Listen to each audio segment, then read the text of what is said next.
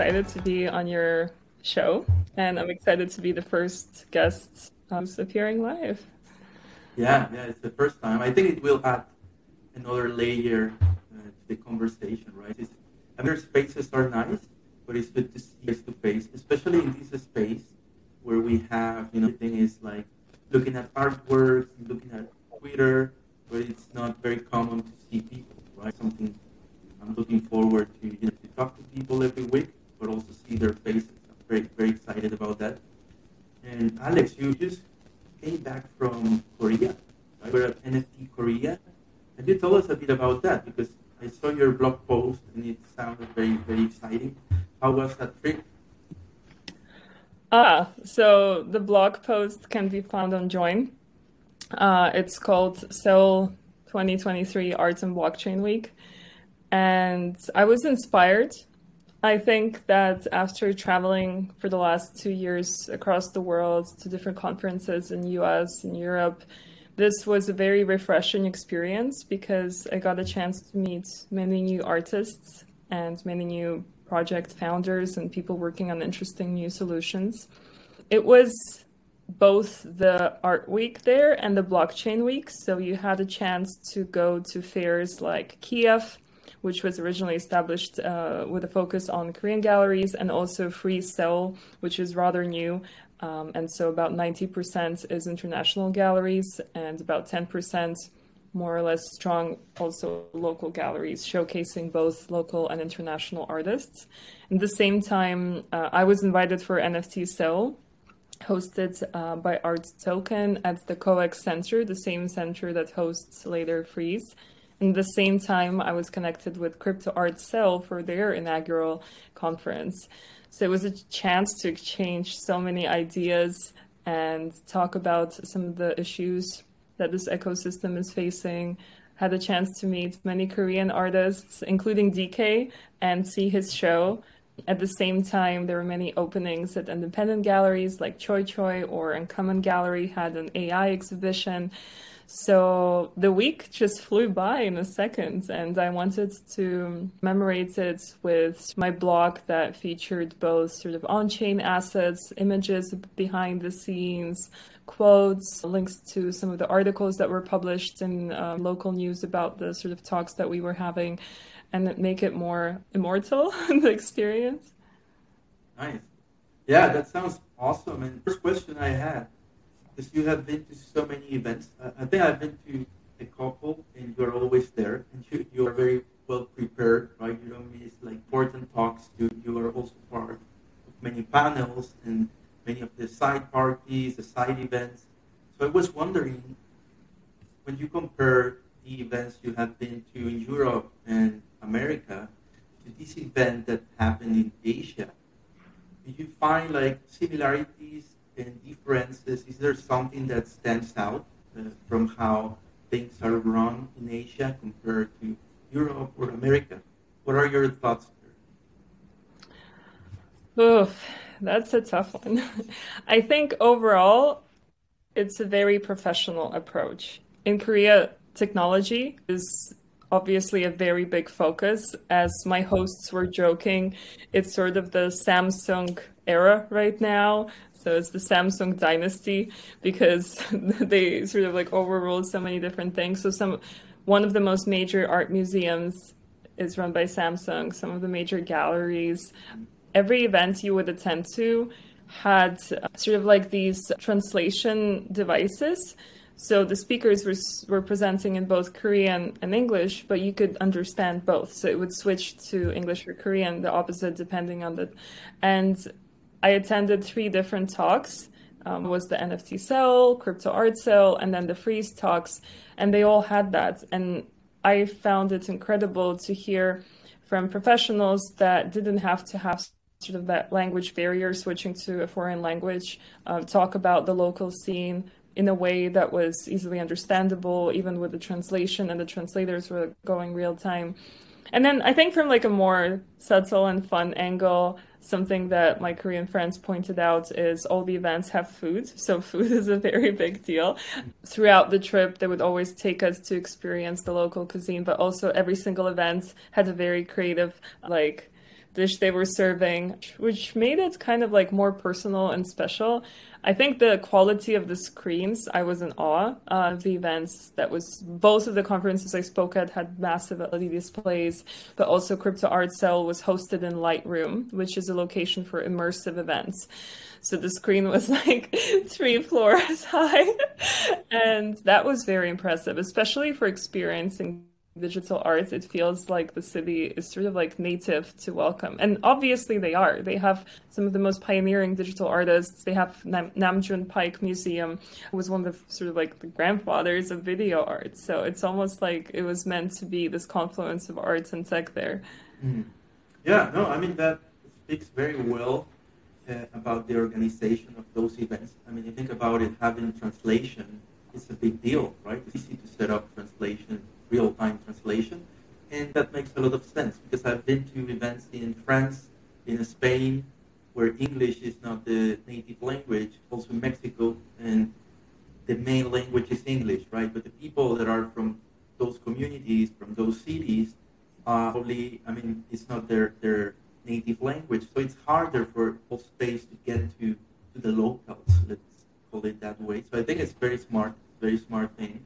I wonder if we will see more of that. Do you think so? How was the, I mean, the the reaction from the from the audience to this sort of translation and, and what do you think? You think that will be copied and, and replicated across the upcoming events?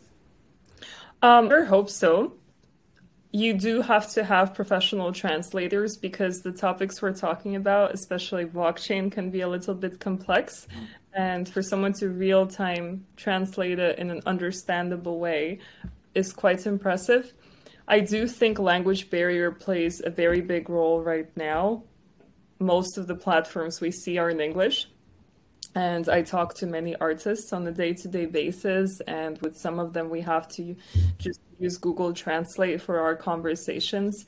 But I think more and more accessibility will bring bigger diversity into the space. So I sure hope so that this will be introduced, especially for recordings from these panels, because obviously there's a limited amount of people that can attend.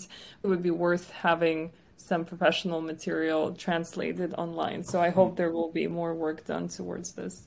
Yeah, yeah, totally. And not only for events, I think in general, right, when we think about NFTs, when we think about digital art, if you don't speak English and you aren't confident or, or you can understand it well, it could be super complicated. The, the entry barrier is even higher. Right? So yeah, that makes makes a lot of sense. And just to finish the the event side, and, and I, am asking you about this because before I've seen you in many many events uh, previously. So I was wondering, Alex, from the past two three years, which events in your mind were very, for whatever reason, I think those are like the ones people need to go and see in years to come? Which event really like push the boundaries and put like a high bar in general in terms of digital art? Could be NFTs in general, doesn't need to be art. So in general, NFTs, which events would you recommend people to assist to go to in the future? Whew, this is a very tough question.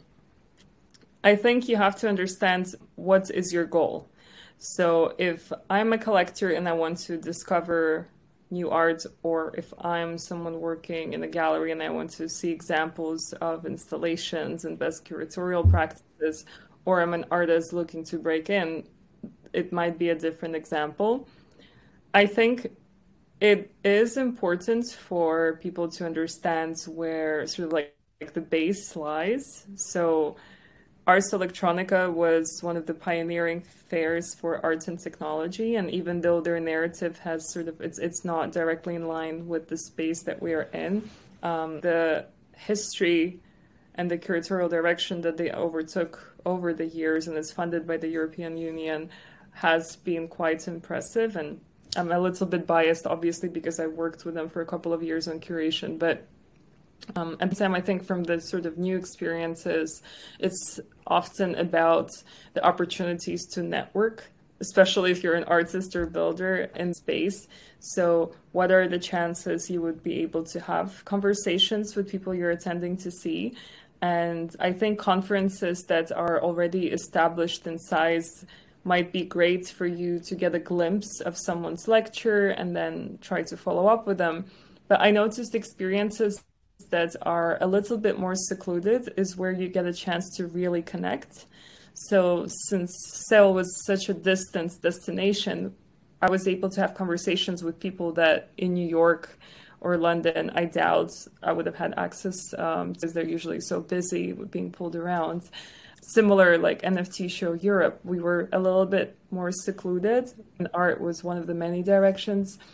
I think it's very challenging for conferences to try and be everything at once. So I think conferences that have a very strong identity of what they are, like are they a media experience or are they are they there for educational talks? Are they bridging connections between people? Are those that really manage to deliver for all the attendees on that mission? Yeah, yeah, totally. Yeah. I mean, the exciting thing is that there are so many events. Slowly, we are seeing events that seem to be going to continue to, let's call it, operate over the years, right? There are like yearly events, if we think about those that people are traveling to, but there are also uh, galleries, right, shows, smaller shows that are broadly targeting the local local scene. And I, I had a question about that, Alex, because I know you live in London, and it seems like there are many things happening in terms of art in London and I was wondering how important or how many events or how many opportunities, uh, just because you're living in such a city with so many things happening in, in terms of art, has opened the doors for you. Would you recommend somebody that is taking this fast serious and being involved in the art world? Would you recommend them to think about moving to a city that you can find events that you can find things happening on a week to week basis, or you think it's more digital these days? What What are your thoughts there? Honestly, I I don't think necessarily location matters that much. So my work has mostly been online. I've been working sort of online since I guess 2015, 16 where most of the connections happened internationally by just traveling to the locations where something is happening.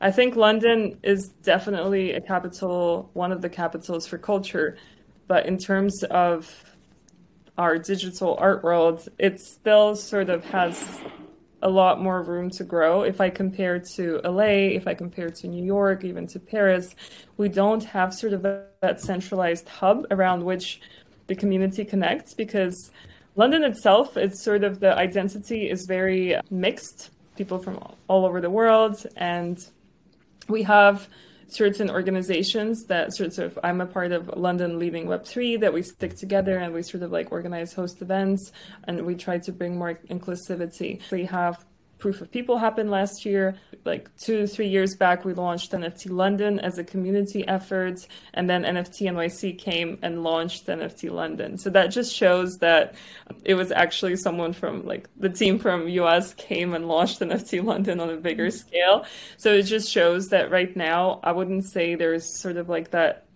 center that pulls all of us together, there's a grow. And I think living absolutely anywhere, if you have the opportunity to, A, you'll save money because London is very difficult to sort of live. Like I've lived here for 13 years. It's my home. Obviously, I can't move to Ukraine right now.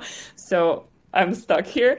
But it, it has been becoming more and more difficult. And I know many people live in more remote locations. They save a lot of money on rent, but they travel to conferences and they meet more people than I do because they're just, they use that money to travel. Um, and I think when you travel and you meet at specific events, for example, if you're into generative art, you go to Marfa. If you're more into DeFi, you go to sort of like EthCC in Paris, or you would go to Singapore, and then that's where you really meet people that are in your line of work, and then you just continue building those relationships online. That's where most of the meetings happen. Nice. Yeah, that makes makes a lot of sense. Um, can you tell us a bit, Alex, how, how did you get involved in the art world? Because I know you have been uh, doing things related to art from a long time before Web three started and the whole digital digital art, let's call it revolution started. You were someone that was already involved in the art world.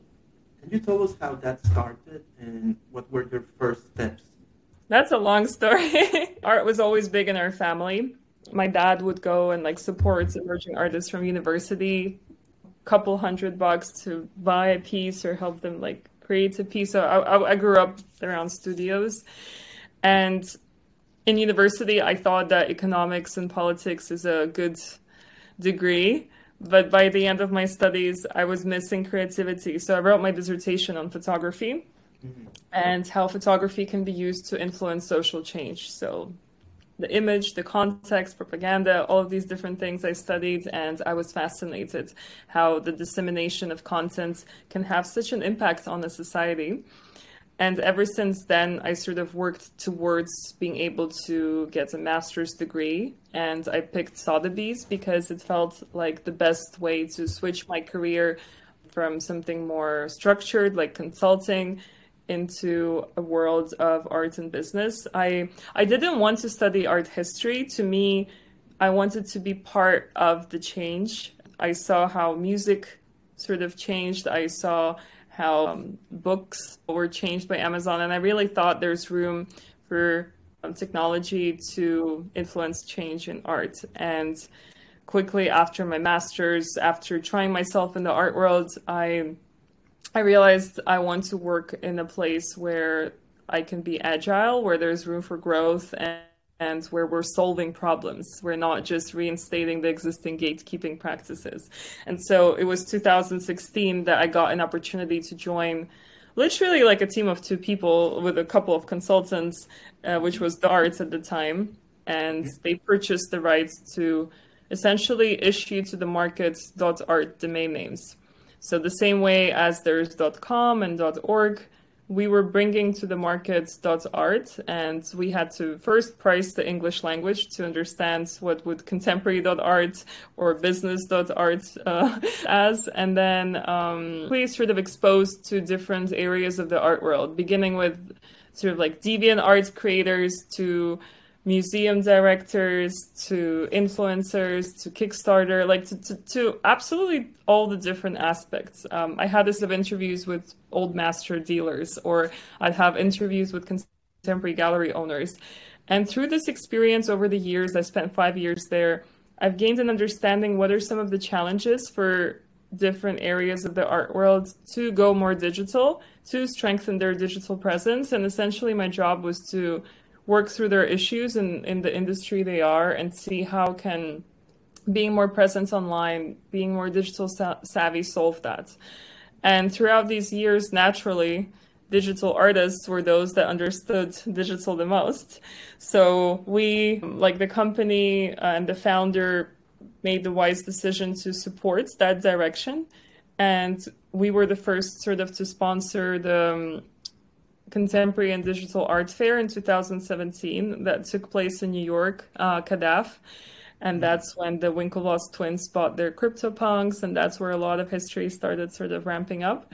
And after that, sort of we continued to support Rhizome 7 on 7 conference, which was another conference combining technologists and artists. Um, then we started a ship with Ars Electronica. We issued Digital Innovation and Arts Awards. And as the head of partnerships, I oversaw many of these initiatives and I was directly involved working like talking to Rafaël Rozendaal at one of the events, sort of learning from him or speaking to like Giphy co-founders and seeing what is happening in the industry, how is it ramping up. And it wasn't until 2019 where blockchain started being on the radar. Um, I was my friend's secret Santa party that we were thinking what to give his boss, and we bought um, and we gifted the key as a present, like the yeah to claim the Ethereum wallet to claim the gift. I don't think that person got that, but I'm sure he was showing off later. when the NFT boom happened, that he had an NFT since 2019. But sort of that was first. yeah. like that. Yeah.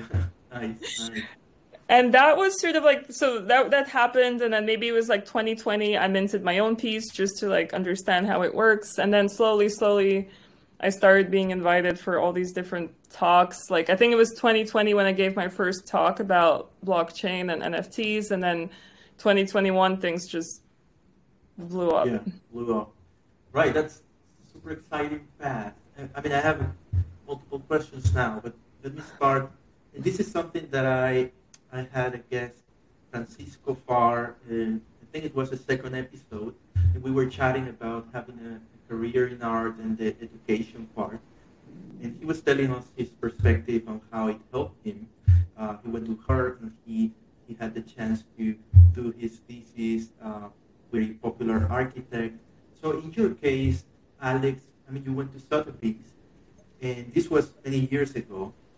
And in this case, you're not you're not really. I mean, you have created art, right? You have. We, we will talk about that, but you are doing other things, right? You are leading partnerships. You're also curating shows. So, for those that are interested in doing something in the art world, how relevant or how much did you learn? Will you say it's worth it to go to one of these masters or one of these schools to learn about art and to be a professional art? Uh, do you think that helped you? What was your experience with Sotheby's? What you learned there? That's a tough question. I think any masters, first and foremost, you're going for the network. Let's be honest. And I think people sort of in um, a lot of people studying with me, they had greater access to opportunities than I had. And many of them went down the traditional route of having a gallery or working for a big gallery or working for an auction house. And this was the lifestyle that felt stable. Um, I think for me, it was really good to understand systematically how things work because I think uh, it's certainly a foundation to understand bigger processes, especially when people are be- like opening different platforms and they don't have previous art business experience. They can run into some issues that over the centuries were already, you know, tested. But at the same time, I think I had enough of a flexible mind when you sort of like grow up at the fall of the Soviet Union and you have the whole system changes and you, you you're in this like entrepreneurial revolutionary mindset. So I I was ready to take what I learned and break it and be ready to adapt. And I think anyone with that mindset has to understand that what they teach you and real life is very different. Like the number one lesson they taught us was artists don't sell through auctions on primary markets. And the number one selling model for all of the marketplaces right now is an auction model.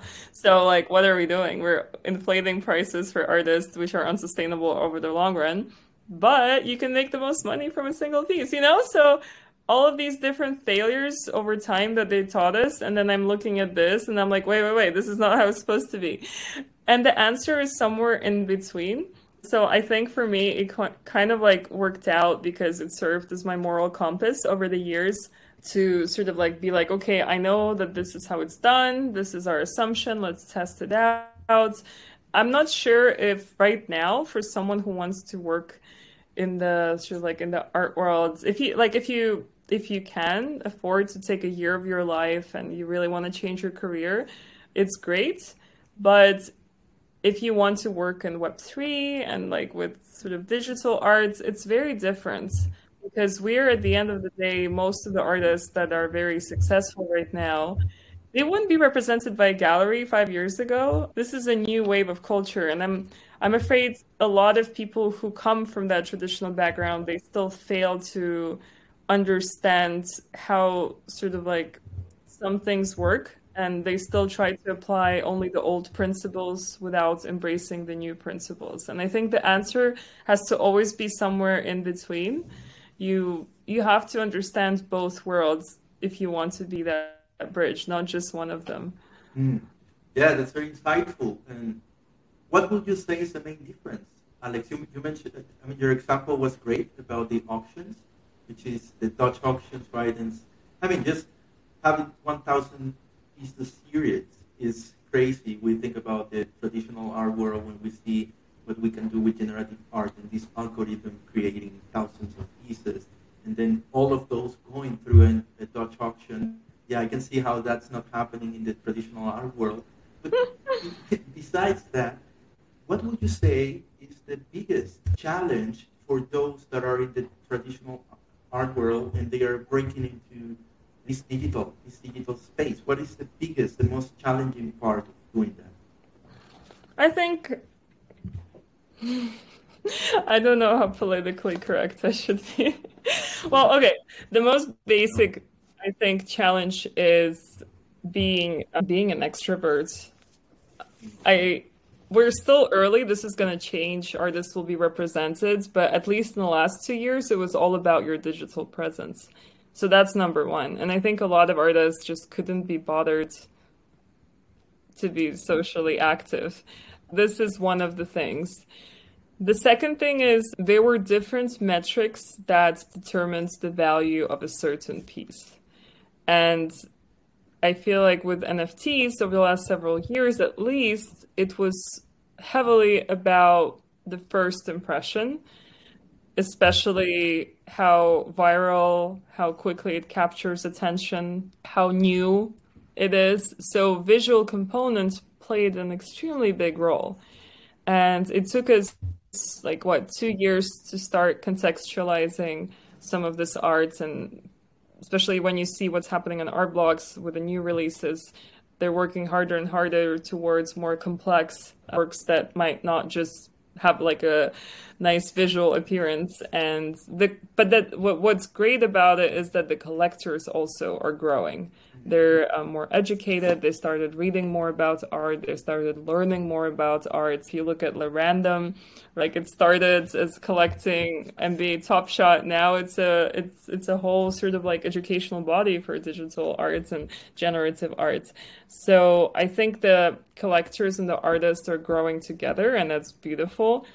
But we can't just say that the words dank or memes don't exist because this this was sort of what started this whole run and i think people that just come into the space to suck liquidity out of it and just sell as much as possible is not the actors that are going to bring this to uh, too far. I think mm-hmm. we need more actors that are interested in artist representation long term.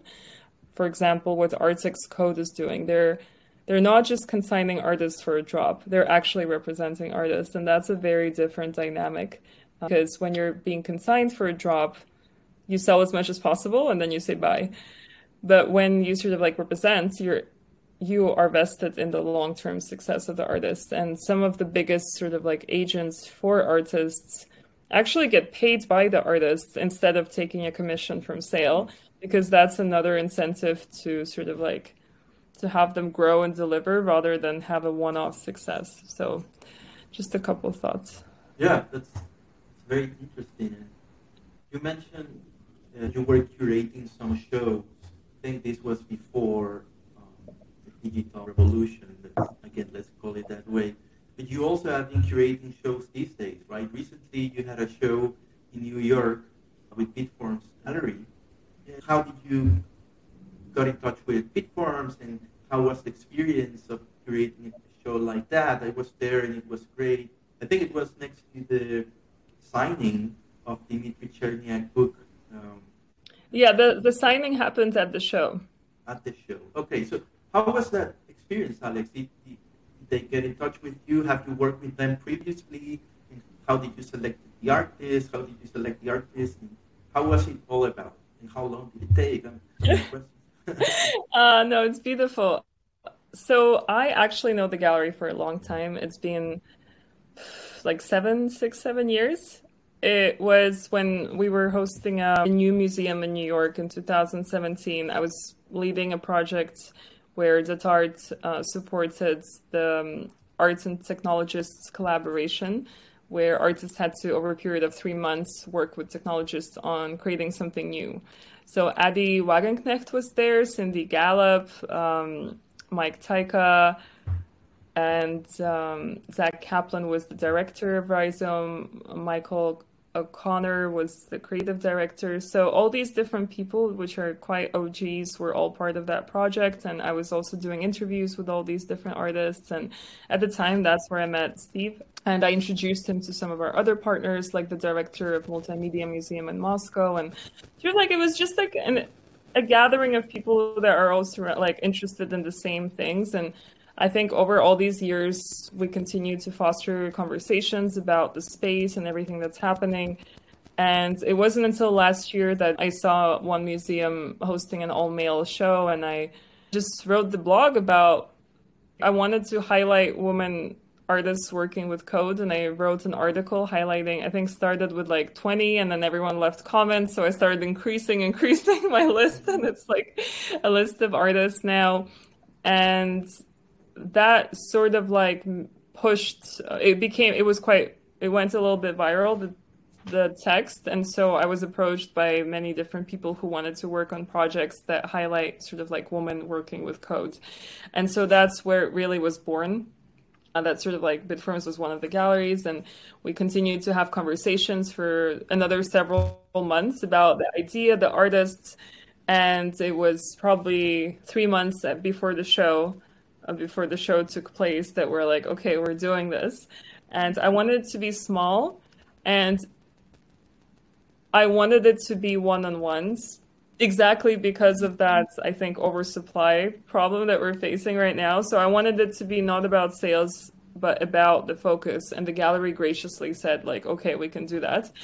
I think it was like mostly sold out anyway. The works were just of very like higher quality and each artist highlighted sort of the work they do with AI and codes, but in their own way, because I wanted to bring that diversity of medium and practice within AI to show people that it's not just the buzzwords. There's actually like a whole world, you know, happening of interesting things. And so we had this like almost historical tool sets from starting from Helena Sarin, who her and I think Lia were like one of the earliest pioneers, and then we had Sarah Ridgely, Sarah Ludi. I also loved uh, we had an interactive piece. Sarah Friend's piece. So everyone that was like the most popular piece because it was interactive. Uh, Maya Maya's work. It was just such a great and diverse and interactive experience and i wouldn't change the lineup or add or subtract anyone. Like we've approached i think only sort of like two artists that sort of like we were not able to consign because it was a bit short notice but i'm happy that things worked out exactly how they did. It was sort of like meant to be. And in the gallery space it was perfect balance of works. And so the show lasted for two months. I don't think any show these days lasts longer than like a week or two. And this was for two months. So honestly, for a curator with my mission to what I want to bring to the world and to this space, it was a dream come true. And I'm forever grateful to Bitforms for contextualizing the arts and the history and the narratives of all these works. And they were thankful to me because they were like, this is the biggest turnout we've ever had. and also, the closing coincided with NFT NYC week. Right. So we hosted two events. Like, one was uh, live reading and just like artist tour, and the second was the book signing because Helena's piece was in the show, so it kind of makes mm-hmm. sense. And there was like a line outside of people getting. Yeah, it was there. The it was there. It took me like forty minutes. Uh, yeah, like it was crazy, and seeing Manfred Mohr come in and just like say hi to everyone.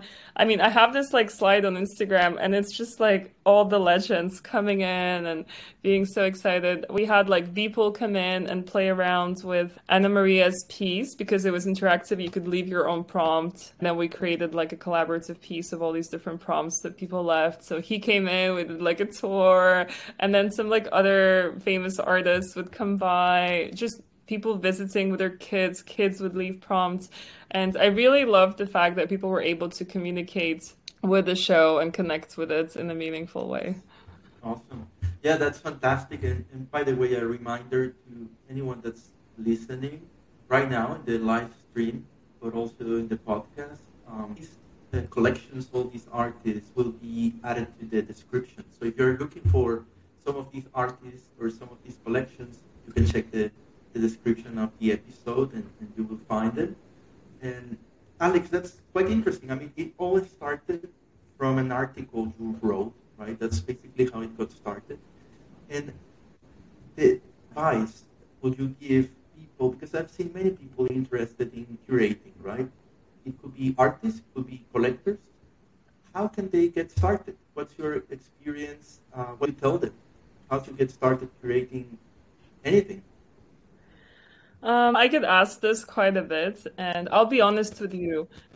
My goal was not really to sort of like to be known as a curator or anything. It's just it was to realize that burning vision inside that I wanted to let out. And so I didn't care. I was like writing articles in my I started a blog and I would just write articles highlighting artists for like 5 years and no one probably even read it like random internet strangers but that was my outlet so i think it's about finding your outlet finding your channel so to me at the time it was my blog because I strongly believe in owning your digital property. Like that's gonna stick in my head after that art forever. But it's true.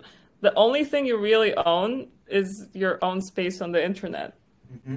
Like I extend my domain by many years because it's mine, and it's not like it's the last thing that will fail on the internet is your own sort of website. Um, because social media platforms are great, but don't get too reliant on them. like there's a new one every day. So Callo, I really like well done for having your own newsletter and producing yeah, the emails. Content. The emails. I mean, you mentioned the blog. That's very important to own your domain, but also emails, right? It's it's good because it's a direct contact with uh, your audience, and if they subscribe, that means they want to be part of your journey, and they can always unsubscribe. They they want to. So yeah, you make a very important point about owning your content. It's not only the art; it's the content you produce, and, and yeah, that's a great, great. Yeah, it's like an argument of being on chain. Uh, make sure this stuff doesn't disappear at some point. But anyway, coming back to giving actual people advice rather than ranting here, find your channel and the reason I joined Joyn is actually because we shared that same vision of empowering creators. So at first, my role was to support with finding opportunities for open calls. Mm-hmm. And that's how we empowered artists. We would bring these opportunities for them to participate in. But on the other hand, we were also empowering curators of those open calls because we made their life easier by being able to manage hundreds of submissions. But now, what sort of we noticed over the last several months is that it's great you have all this content, but what do you do with it? And we noticed that a lot of people sort of they do an open call with us, and then they sort of try to figure out what to do with it, how to showcase it. So we built internal tools for showcases, for stories like you published.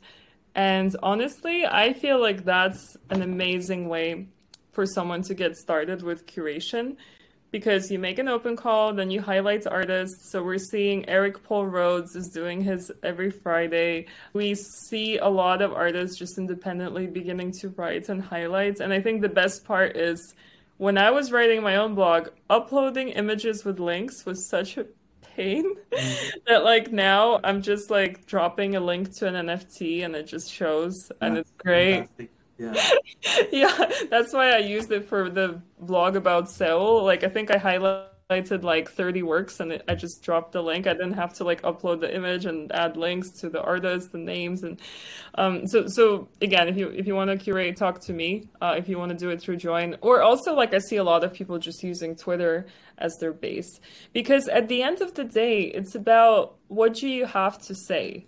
It's I don't think it's about, you know, if you were invited to curate for the National Gallery or if you were invited to sort of do a group show in someone's basement. What really speaks is like what what is the message you're sending? And I think that has to come from the heart. And the best stuff I wrote was when I was actually in pain or anger or inspiration. So like feeling strong emotions definitely like if you can channel what you're experiencing in life through curation, through storytelling, I think that's a win because a lot of things sort of I did was non-commercial and I continue to a little bit feel uncomfortable curating commercial shows because that's not really a curator's job. That's an art dealer's job. I think. What do you I, mean commercial? Commercial shows are those where the pieces are up for sale. Is that, is that right? Yeah, yeah. So I think that we are living in the new era of curator and arts dealer in our mm-hmm. space. Mm-hmm. And that's what literally probably will save me if I want to continue doing what I do is getting mm-hmm. paid. Um, before I, I had this weird thing like I don't want to be, you know, paid by the artist or something, but now what what and again what sort of we use for showcases, it's about you put a small percentage fee and if something sells through your curation, you receive a percent. So this is kind of like an organic uh, where curators are rewarded for sort of like spending their time investing their energy and soul into this curation and then artists sort of like rewards the curators for doing that through splitting the fees so i think what we build at Joyn makes it much much easier because you curate artworks not artists so artists don't have to be sort of like fixated in your curation. They can list, they don't have to list, and also you're not dependent on anyone. You can still show works that you don't own or the artist didn't sort of list you just you're not going to get paid but you can mix and match so i think offering that flexibility is something that we sort of like aimed for and it gives you a level of independence so i noticed sort of you do your blind gallery and that's sort of like also a wonderful way for artist discovery. Yeah, I mean, uh, Joyn has been. I'm very very happy with the features that Joyn has created for us. I mean, my example with the blind gallery, it helped us um, do open calls. Uh, in this was to select or to get participants, so artists that wanted to be in the blind gallery, and then the, the blind gallery club voted and kind of curated the artists that they wanted to be in the edition, in the exhibition. Of course, it was blind as the concept, but yeah, Joyn made it super easy for us to run such a, you know, such an open call. And now with the new features, I think it's a great way to, as you said, write about the artist, write about the exhibition, with, I mean, that embedding, embedding the pieces directly into the platform is super helpful. It's super feels very native, both as a writer, but also as a reader or the spectator or, or the collector, because they can find the pieces with one click. They can buy it right there in the spot. So yeah, Joyn, for those listening, I truly recommend checking out Joyn. As an artist, if you want to participate in some of these open calls, some of these exhibitions, but also as a collector or as Alex, you said, as a content creator, could be your, your outlet she described and could be your first experience with curating shows. And I think it's a very straightforward process, right? It's not uh, as you can you can pick artists and art that's already created. You don't need the permission from the artist. Can you explain a bit that process, Alex, of the, the selling? I think they need to uh, accept it needs to be sold, is that or listed? Am I right? The listing part is where they need the permission. So basically, as a curator, you select any artwork that's available out there on any platform, whether on Join or other marketplace, and you're able to add it to your curation. And they don't have to be listed for sale. So if you can just import a gallery, add text, add supporting images or videos, and just talk about these NFTs that you really like. This is one way. And then another way is in your interface, you can also add a curatorial fee. And if you add that curatorial fee, then the artist's wallets, which are added to your curation, if they log in on Joyn, they'll receive a notification to list the piece. And if that listing is sold through your showcase, you will receive the curator fee that you inputted.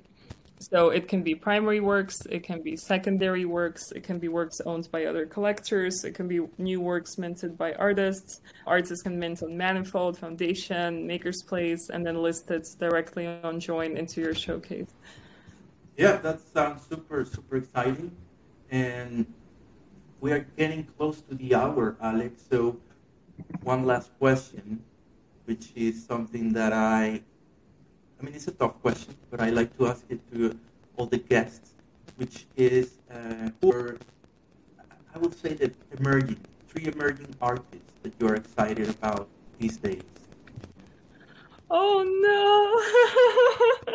you know, I'm to use this opportunity to promote something that sort of like we had a little team working towards. I just reposted. We have People of Tezos auction this evening, which features 26 artists. It's actually a highlight on the objkt curation page right now. It's 26 artists um, emerging, established. I don't know. We're only two years in, so I think it's we're all emerging at this point. But some of them have been around for a very long time. So you have big names there, but you also have names that maybe you have not heard before. The price point to start, it's only 20 tezos. So mm-hmm. there's no hurt in being part of this bidding war for some of them. And I think that's a beautiful showcase. I was browsing the experience in here and now, and I was just looking at the collection and objkt, and I love so many of them because I think art is self portraits. It's a practice that dates centuries.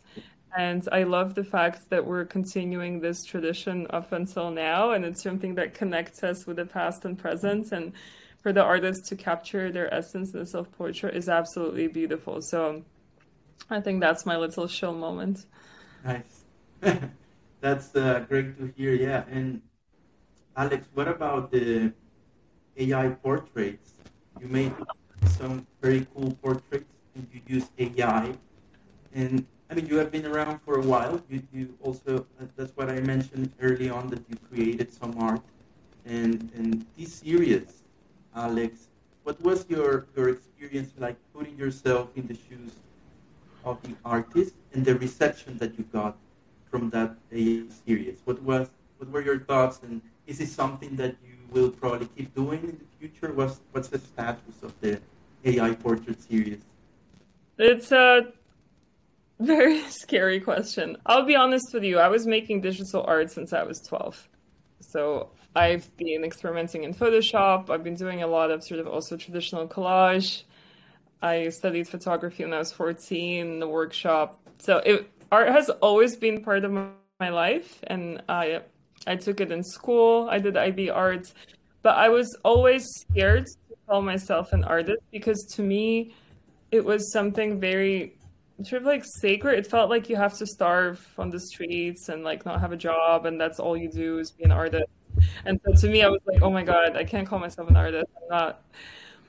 And then in 2020, I started experimenting in, with minting. So I was minting probably earlier than most sort of artists in, in the space right now and i was playing with ai since 2019 so a lot of people don't know that i have a history. I was just mm-hmm. really really really shy to talk about it and i never felt the confidence to call myself an artist. I had a show in paris at the Vance gallery. I was part of the trash art grabology retrospective.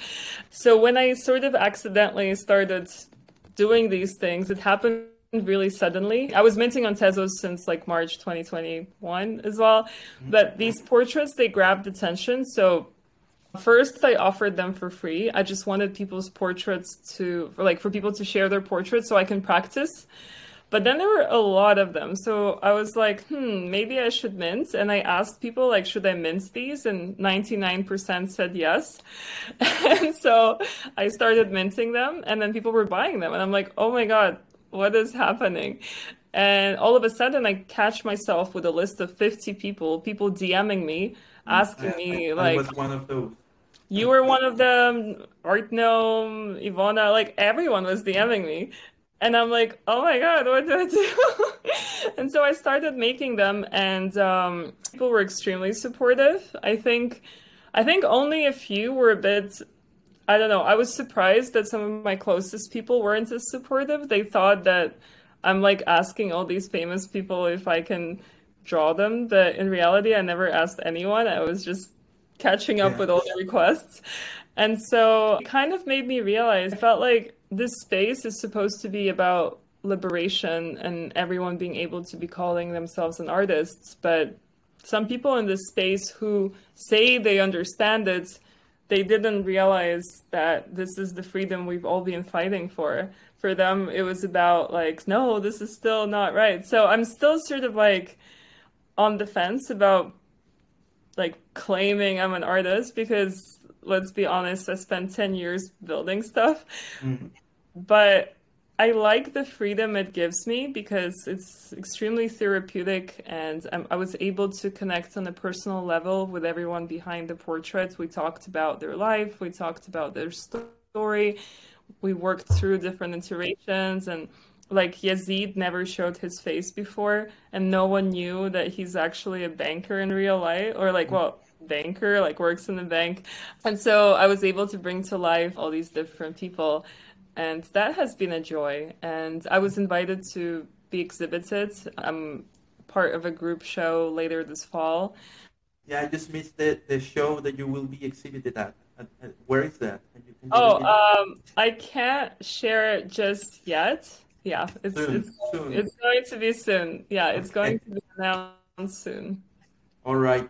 Well, Alex, it has been amazing. Thanks so much for sharing all your knowledge and your path. I, I, I mean, I, think you're one of those that is very well connected in the space and knows what's happening. And I think people will learn a lot from you from all angles that you use describe. And hopefully, I, I see you again soon in the show in the future.